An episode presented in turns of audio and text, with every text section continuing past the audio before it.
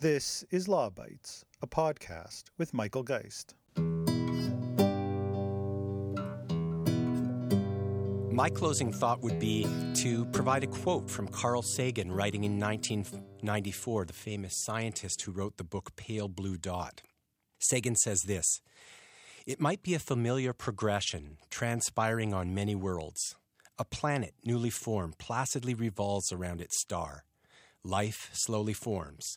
A kaleidoscopic procession of creatures evolves.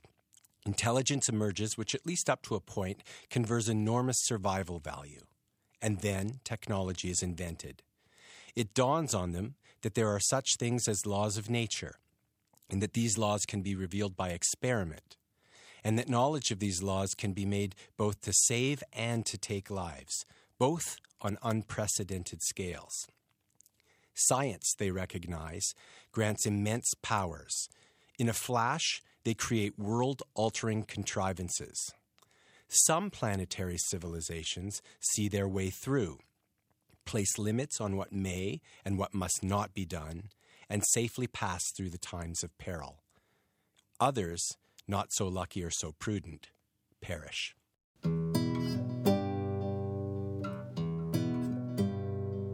Welcome back to the second season of the Law Bytes podcast. A lot has happened since the podcast took a brief hiatus in early August. A national election was called, the CRTC released an important telecom decision that sparked outrage from incumbent carriers, and a test case on website blocking made its way to the federal court. But nothing was as important or difficult as the passing of my good friend and colleague Ian Kerr after months of battling complications from cancer. Ian can be heard in the opening of this podcast, bringing law, technology, and ethics to a broader audience on CBC's Ontario Today in 2014 as he recites a passage from Carl Sagan. As I wrote in a tribute to Ian, he was a singular talent whose impact not just on the field, but on everyone he worked with, taught, mentored, or lectured will be felt for decades to come. He was a founding member of the University of Ottawa's Centre for Law, Technology, and Society and joined the Faculty of Law in the year 2000. In 2001, he was named the Canada Research Chair in Ethics, Law, and Technology. Ian identified the need to examine the legal and ethical implications of technology years before those issues emerged as leading societal concerns. His towering career spanned a myriad of law and policy challenges including robots in the law, artificial intelligence, privacy, surveillance, algorithms, electronic contracting, human rights, and human enhancement. As always, he brought a unique, multidisciplinary perspective, drawing on his four way appointment in law, medicine, philosophy, and information studies.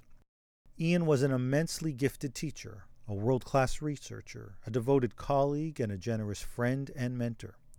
In the classroom, he challenged students to think in new ways, and he worked to bring out the best in everyone.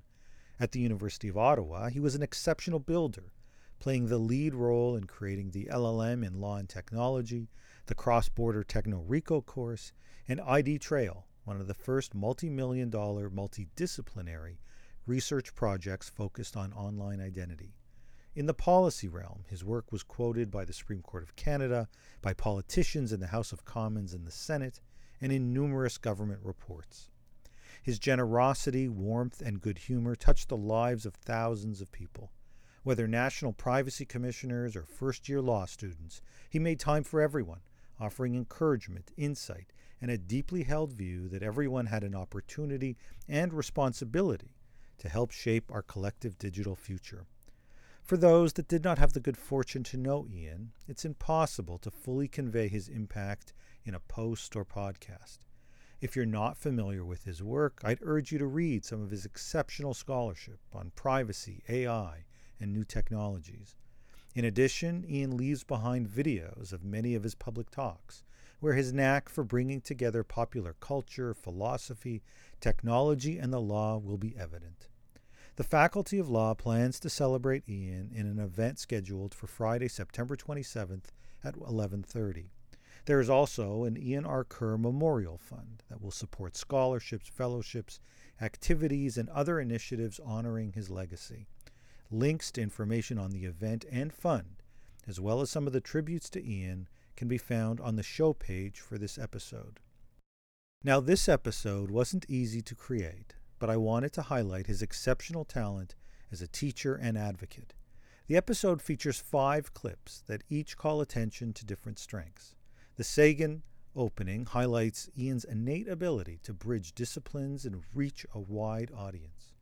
The episode also features two House of Commons committee appearances, one demonstrating how Ian was so often prescient on key issues, and the other illustrating his deep commitment to gender equality.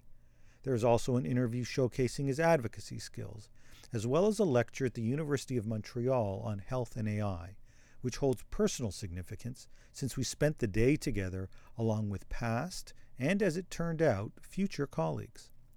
More on that talk in a moment. For now, let's start with his opening remarks before the Standing Committee on Access to Information, Privacy, and Ethics in 2012. This study on privacy and social media shows how Ian was always ahead of the curve, in this instance, raising concerns about social media services years before Cambridge Analytica would emerge as a touchstone issue.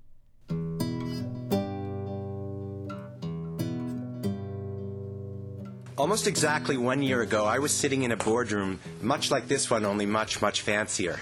The day long meeting was at 1601 South California Avenue in Palo Alto, California. If the Addy isn't familiar to you, it's the Facebook campus. A guy called Mark Zuckerberg works there, and it is spectacular. Vibrant, pounding with energy, everybody jacked into headphones. I felt like a kid in a candy store. Because I was required to sign a non disclosure agreement upon my arrival, I cannot tell you many of the interesting things that I learned at Facebook that day. Apparently, Zook's uh, Facebook tagline which reads, and I quote, I'm trying to make the world a more open place by helping people connect and share, end of quote, does not apply to Facebook's business operations. There is one thing, though, that I will disclose, however. I got sick to my stomach that day from eating way too many Sour Patch Kids. The roof of my mouth was practically torn to shreds. Imagine a very well stocked candy store, Sugar Mountain or the Bulk Barn, but in seemingly endless supply at every single coffee station throughout the entire Facebook campus. Now, in defense of my gluttony, let me just say that it, I was not the only one. What I witnessed that day was 25 of the world's most important privacy scholars and advocates stuffing their faces, lining their pockets, and filling their knapsacks with candy. Grown adults earning six figure salaries. We weren't stealing. Excessive and free consumption was encouraged. We were simply reacting to the offer of ubiquitous, abundant, and highly addictive forms of fuel.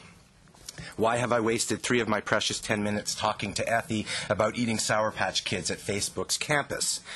Because information is the new sugar. Big data, big sugar. Get candy, get candy, get candy.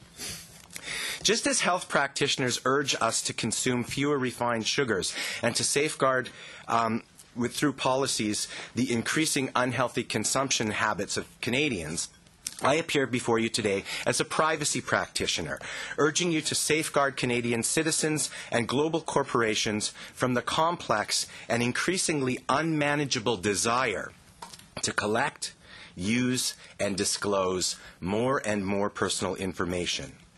Because big data is like big sugar. The more ubiquitous, abundant, pleasurable, efficient, and profitable it is, the more we want it. And sometimes the more we want it, the more blinded we are by its consequences. We stand at the precipice of what one might call the late onset diabetes of the information age, and we should be doing much more to prevent it. You've already heard excellent submissions from two fantastic commissioners, Ann Cavoukian and Elizabeth Denham, as well as my hugely talented University of Ottawa colleagues, Professors Scassa, Geist, and Steeves. They have overlapped on a number of crucial recommendations that must be followed by this committee. To recap four points quickly, first, you need to finish what you started. You're way behind on a number of necessary legislative reforms to PIPEDA. Studying social media may grab headlines, but Effie should first, first focus on the PIPEDA review. I learned as a kid, leave the drum solos till later. It's not as sexy, but the rudiments must come first.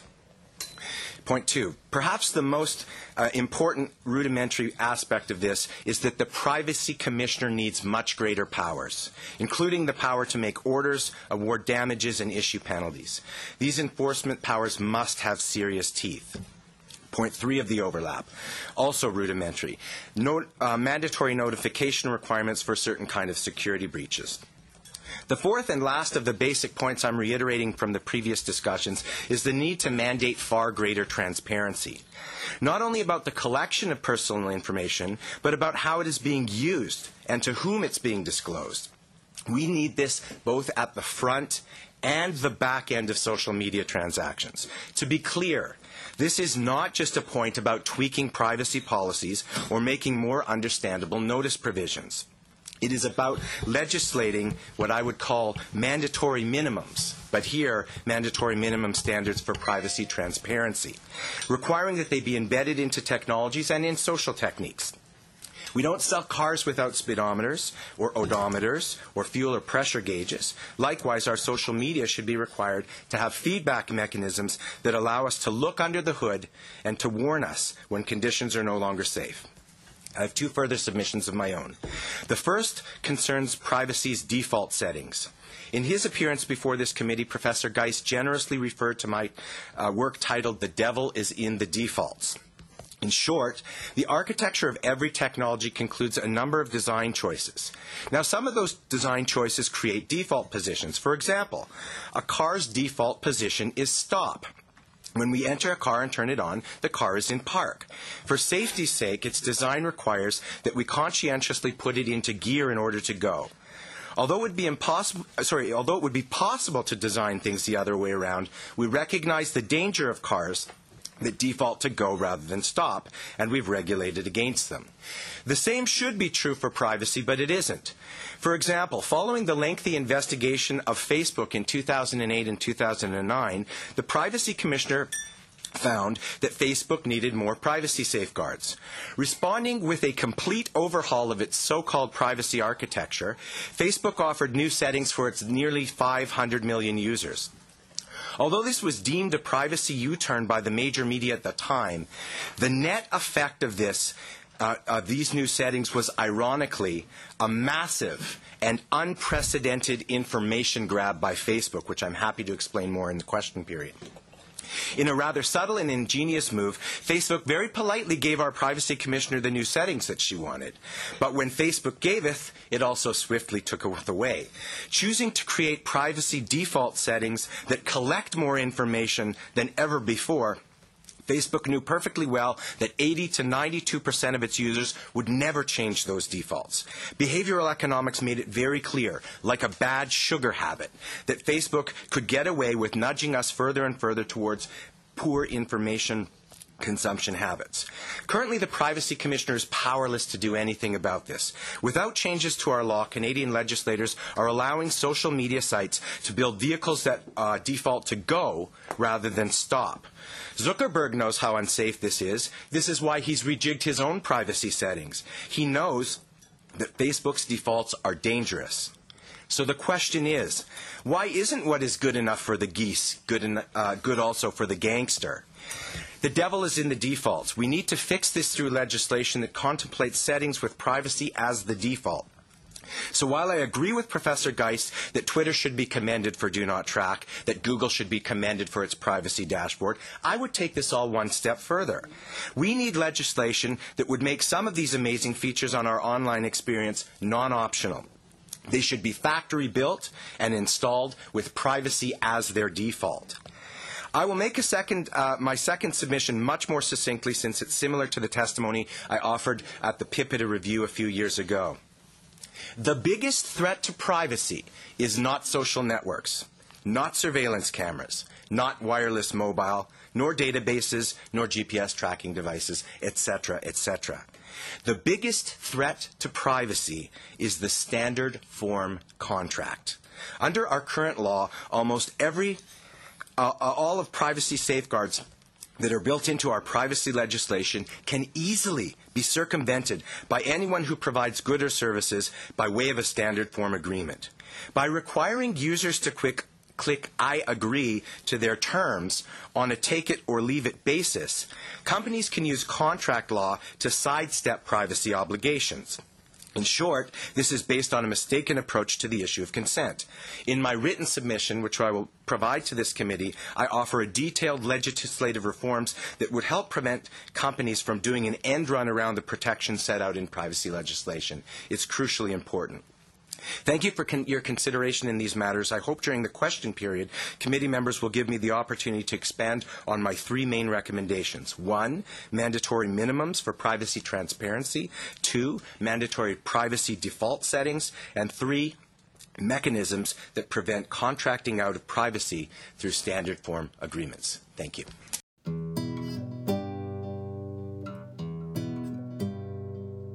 Ian appeared many times before House of Commons committees and was always willing to speak truth to power. That may never have been more evident than in 2017, when he again appeared before the Standing Committee on Access to Information, Privacy and Ethics, this time as part of its privacy law review. He closed with some uncomfortable but essential points on going beyond just talking about reform and on the gender composition of the committee itself. Mama raised me, among other things. Uh, she taught me uh, that you don't accept a dinner invitation and then complain to your hosts about what is being served. Mama's gentle wisdom notwithstanding, I'd like to conclude my remarks with two uncomfortable observations. First, as I appear before you today, I think it's fair to say that my sense of deja vu is not unwarranted. With the exception of a few new points like my submission in favor of a duty to explain, much of what I have said, indeed, much of what everyone who has appeared before you has been said, has all been said before. Although many honorable members of this committee are new to these issues, those who've done their homework will surely know that we've already done this dance in hearings around Bill S4, C13, the Privacy Act, the Privacy and Social Media hearings, and of course the PIPEDA review of 2006 and yet we see very little in the way of substantive legislative change. Although ongoing study is important, I say with respect that you are not Zamboni drivers. The time has come to stop circling around the same ice. The time has come to make some important legislative changes. Second, as I prepare for the question period, I look around the table and pretty much all I see is men. Inexplicably, your community, your committee itself is composed entirely of men. Yes, I realize that you've called upon a number of women to testify during the course of these proceedings. This, of course, makes sense. After all, significant majority of privacy professionals are women. Indeed, I think it's fair to say that the global thought leadership in the field of privacy is by majority a result of contributions to women.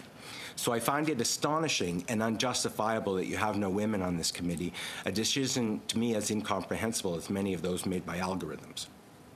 And so I feel compelled to close my remarks by making this observation a part of the, rec- the public record. Thank you for your careful attention, and I look forward to questions.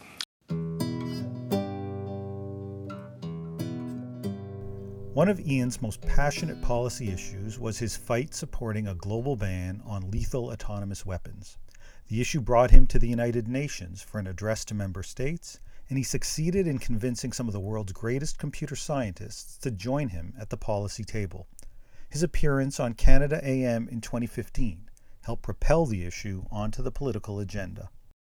Some of the world's leading minds, including Stephen Hawking and Elon Musk, have written an open letter urging a ban on fully autonomous weapons. These would remove human beings from the control of armed drones and robots. They are not reality yet, but the group says it's only a matter of years before that technology is feasible. Ian Kerr signed that open letter. He is the Canada Research Chair in Ethics, Law and Technology. He joins us from Ottawa. Good morning and thanks for being on the show.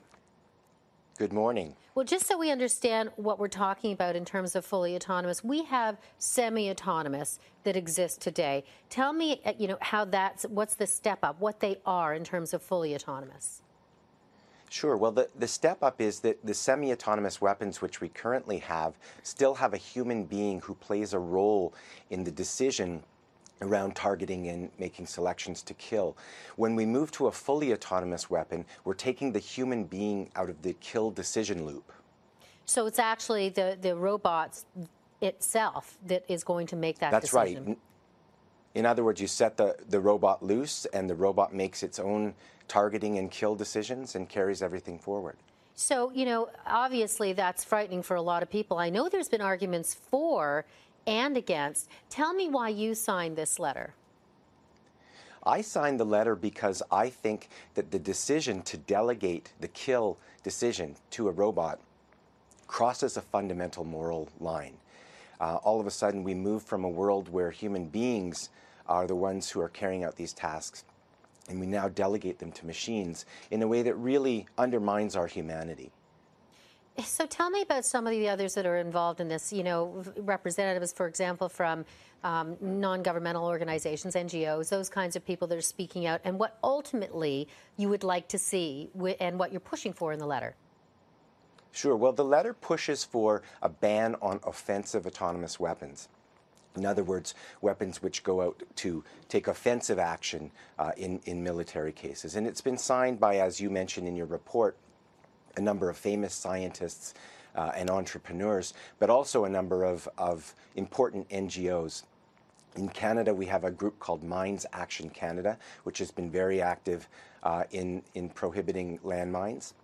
And we have groups like the Human Rights Watch, uh, who is spearheading the campaign to stop killer robots, as well as a number of academics and interested citizens. You know, on the one hand, if, if these kinds of weapons were only in the hands of, you know, the military, that would be one thing. Is there also a concern that these weapons could fall into the wrong hands or, or be on the black market? Oh, absolutely, those concerns, but you could take it a step further than that. The difference between these technologies and for example, the nuclear technologies which preceded them is nuclear technologies are very difficult to develop and require rare raw materials to use. Here, once the basic technologies are developed, you can have a 14 year old kid in a garage somewhere uh, who's able to program basic bits of code and use these things. So, how feasible is an international ban, do you think? Well, an international ban would be very difficult for the very reasons I just mentioned. In other words, when we're talking about a ban on nuclear weapons, it's a little bit easier and still difficult and challenging to go through verification procedures to make sure that people are complying with the ban. Here, this would certainly be more difficult. And I think every single member who signed the letter recognizes this. That's not the issue. The important thing is that when we think about a ban or a prohibition of this sort, we make those decisions based on moral grounds, not on grounds of efficacy. So even though it is possible for others to um, disobey the ban, uh, we decide that we just don't want to go down this road. We have to set limits. Uh, in a way that Einstein learned a little bit too late when he started his work with the uh, Committee for Emergency Committee for Atomic Scientists. Yeah, wow. Yeah, and, and, and interesting analogy. Thank you so much, Ian Kerr, for being on the show. Thank you very much for having me. Choosing a single public talk or lecture that encapsulates Ian's passion, insights, and skills as a communicator is an impossible task, so don't limit yourself just to the one that I've included on this podcast. I've chosen a short talk that Ian gave on AI, robots, and health at the University of Montreal in 2016. In just over 17 minutes, the talk showcases Ian's ability to weave together so many different issues and concepts. But the event also highlights the friendships and community around Ian. I was a speaker at the same event, and we got to spend the day taking the train together back and forth between Ottawa and Montreal. The event itself was organized by Vincent Gautrais, who was with us at the University of Ottawa when we began to build the Law and Technology program. And the event itself was run by Florian Martin Bariteau, at the time a doctoral student at the University of Montreal, and now a colleague who is the director of the Center for Law, Technology, and Society. Other speakers that day included Catherine Regis and Eloise Gratton, who were both close friends of Ian's. This field features a close community, and Ian was so often at its heart. I'm going to talk a little bit about uh, um, uh, robots in the context of this conference, which is, of course, in two words. I'll say more than two words, but the two words we're supposed to focus on uh, for this panel are the word cyber, uh, which of course uh, refers to the characteristic and culture of computers, information technology, and virtual reality, as well as health. Um, the state of being uh, free uh, of illness or injury. And I could think of no better way to combine these two words, cyber health, uh, than to show you one of the technologies that some of my forthcoming research is on. I don't think the sound is plugged in, so it's important for you to hear the Google banjo in the background.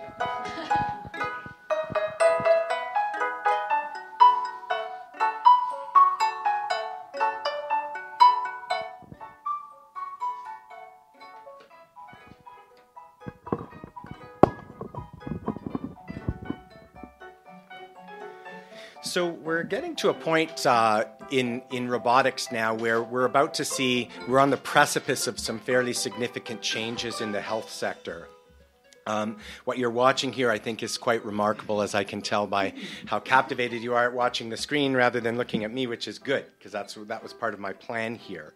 But in thinking about this, um, what you're watching here is a is a robotic um, a device that's called the Da Vinci. And the Da Vinci is still a, um, a, a, machine which really, I think, reflects our early notions of cyber, which is this idea that the technology mediates the transactions that people do, and in this case, the transaction that a surgeon would do as they're uh, um, performing a surgery. But I think it's also sort of important to uh, think about this in terms of where we're heading. And where we're heading is to a world where these semi autonomous machine systems, which are still run with a human being in the loop, um, you can see they can operate in, in, in small quarters, um, are more and more becoming um, auto- automated. And we're getting to the point where um, we're going to remove the human being from the loop. We're not there yet. This is what the Da Vinci looks like. Uh, and as I say, it's a good example of cyber in, in the context of health. And one of the things that's amazing is the extent to which the technology is, is there now. Uh, we're getting cyber right from a technological perspective. And we certainly had better as we enter theaters of this sort, the surgery theater. Uh, and so, what I want to think about is that even if we do get the cyber right, in other words, the technology is there, as we move forward with AI and robotics, um, we have to think really carefully about law and policy um, because of some of the special characteristics that AI and robotics bring forward. So, I'm going to talk uh, in my brief time about three different characteristics. First, I'm going to talk about autonomy. Uh, in other words, in this case, the machines becoming more and more autonomous and not requiring human intervention or oversight. Secondly, I'm going to talk about the characteristic of emergence, the idea that AIs in particular, but robots that are driven by AI, um, are at a point where some of their behaviors and activities are ones which we don't normally expect. Some of their behavior is unpredictable. And third, I want to talk a little bit about where we're heading with some robots, um, which is in, in terms of giving them the characteristic of sociality the idea that these machines are becoming social. The purpose is to create relationships between the machines and people. And there's some very interesting implications that law and policy will have to contemplate in thinking these through. So let's start with the first one, with autonomy.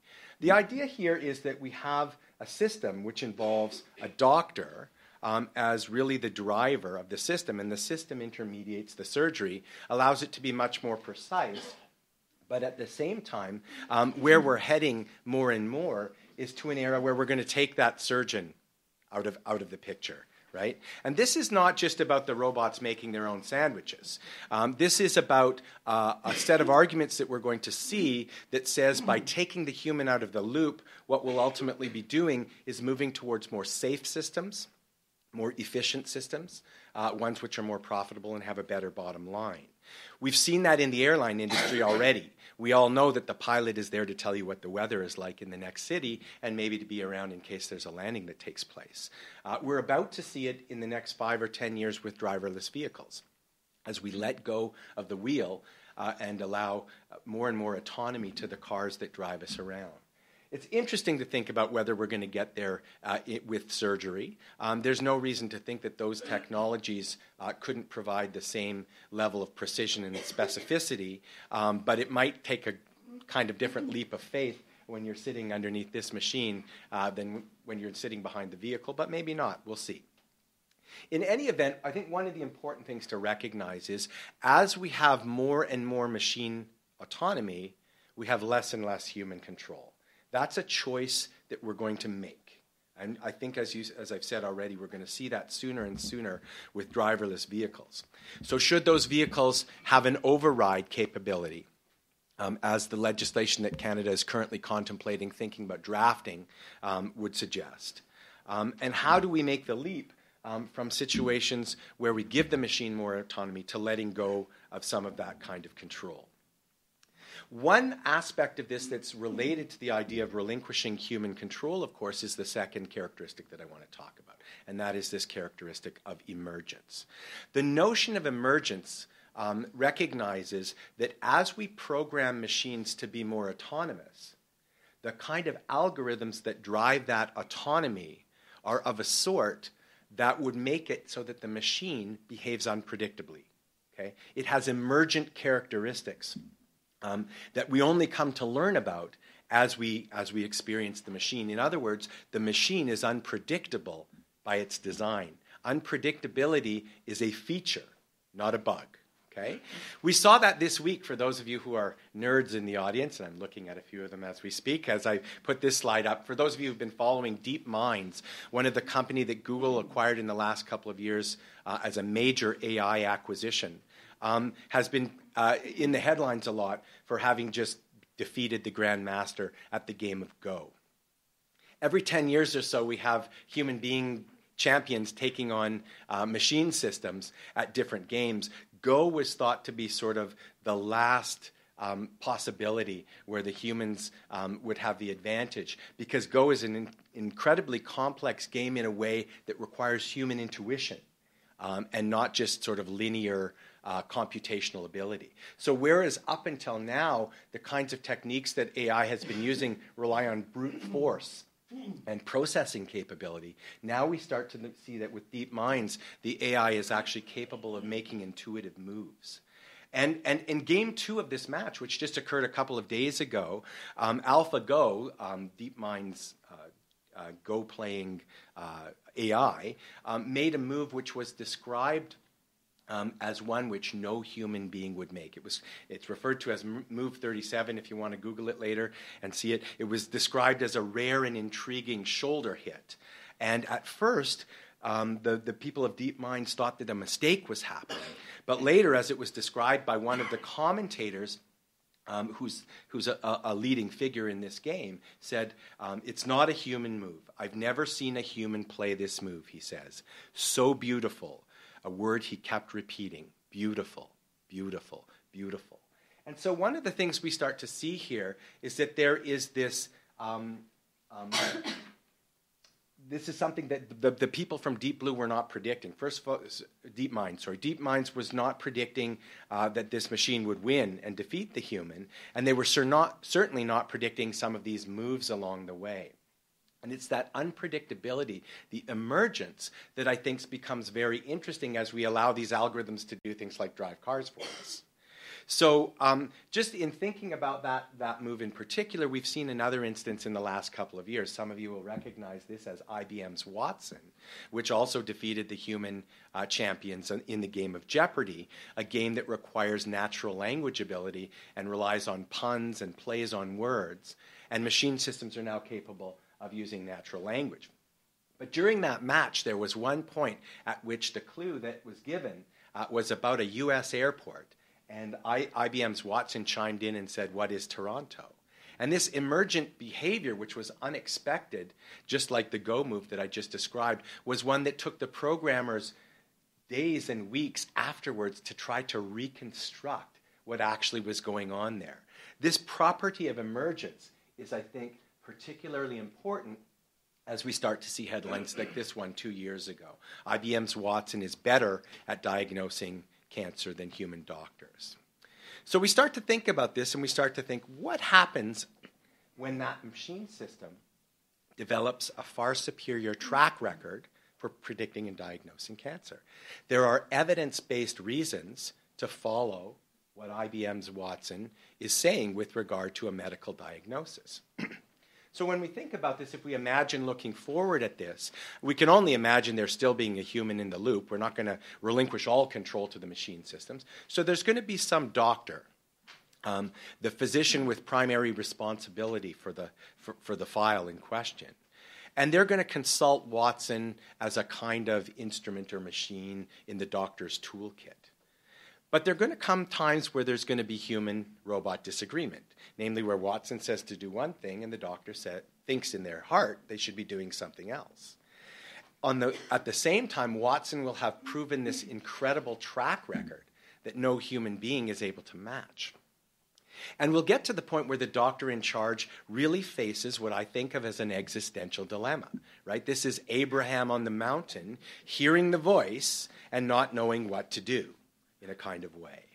And so, in thinking about where we're heading in terms of relinquishing control in the face of emergent technology, uh, it raises really interesting legal questions around responsibility. Uh, I'm not going to get in deep into the legal questions because we're trying to keep this punchy and short. Um, but I will suggest, as some of my writing, if anyone's interested in looking at it, that this leads to a paradox of the sort that Isaac Asimov might have imagined. And it goes like this The normative pull um, that would lead to the decision to delegate to the intelligent machine, namely evidence based reasoning, um, will generate a system where we now have no obvious evidentiary rationale for explaining the outcome that was generated by the intelligent machine. And the idea here is that the machines themselves, as they become emergent, as they engage in machine learning, generate outcomes that their programmers cannot explain. So we no longer have a scientific rationale um, that supports or justifies the algorithm. The algorithm is justified only on the basis of its success. But its success, of course, is no longer a causal or scientific story that can be empirically tested. It's only one that can be sort of demonstrated to have shown a good run of luck up until now. And I think that that's going to generate some real serious interest uh, in terms of thinking about how do we assess liability? How do we think about responsibility when things go wrong? And in hindsight, uh, we see that things are 2020. Uh, but really, in assessing these things from a policy perspective, it's deeper than that. I'd like to say some more about that, and perhaps there'll be a time in the, in the question period if anybody's interested. But I want to save just a couple of minutes as I close here by talking about the last emergent quality, uh, the last quality of robotics, and that is sociality. What we're seeing more and more is that robots and artificial intelligence systems are being designed in a way to exploit uh, um, a human tendency, which is the tendency of anthropomorphism. Okay? We tend to treat machines and other inanimate objects sometimes as though they have human qualities. We name them that way, we sometimes talk to them that way, and this is something that has been understood for a long period of time. What's different and what's happening now is that tendency towards anthropomorphism is now being instantiated in a set of, uh, of empirical sciences, uh, one field known as affective computing, where the idea is that we take this tendency and we figure out how to design so that people will be more anthropomorphic to the machine. And it makes a lot of sense from the perspective of, of, of, you, for, of the user, right? If we want to make these things usable, we make the machine systems in a way that people connect with them and people trust them. And so I thought I'd show you one uh, example of a robot that's about to hit the market this year, a robot by the name of um, Pepper, and one which Neil uh, deGrasse Tyson um, had the opportunity to meet recently at the Clinton uh, Global uh, Initiative. So.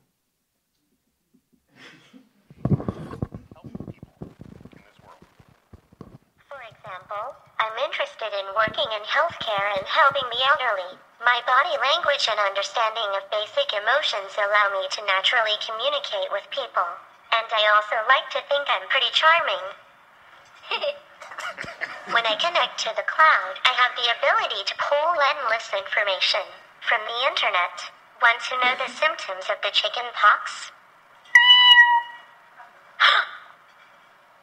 um, oops, that was the wrong thing.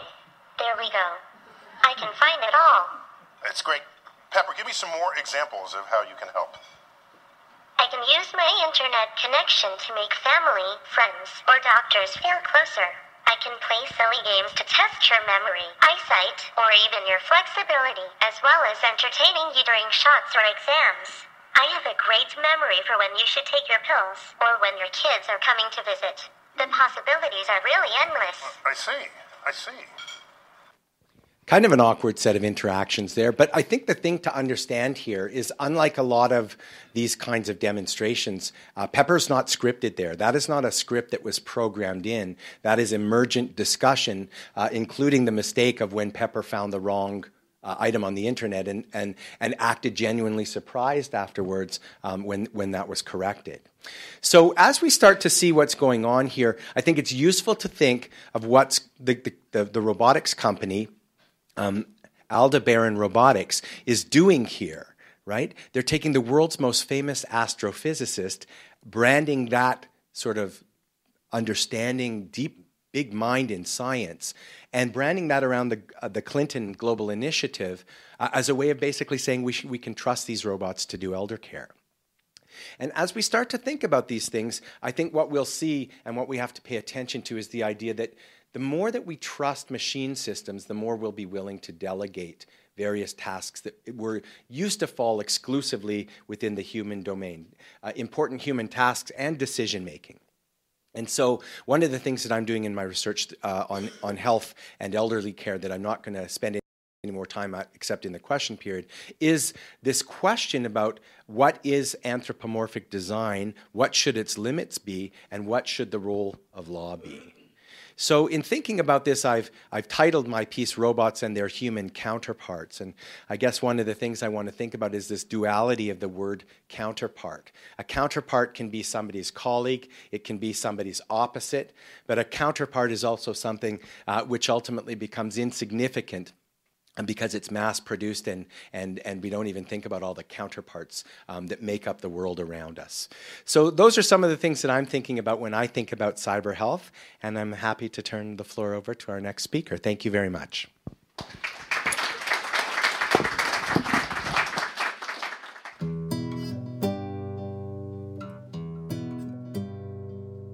That's the Law Bytes podcast for this week. If you have comments, suggestions, or other feedback, write to lawbytes at pobox.com. Follow the podcast on Twitter at lawbytespod or Michael Geist at mgeist. You can download the latest episodes from my website at michaelgeist.ca or subscribe via RSS at Apple Podcast, Google, or Spotify. The Law Bytes podcast is produced by Gerardo Lebron Laboy. Music by the Laboy brothers, Gerardo and Jose Lebron Laboy. Credit information for the clips featured in this podcast can be found in the show notes for this episode at michaelgeist.ca. I'm Michael Geist. Thanks for listening, and see you next time.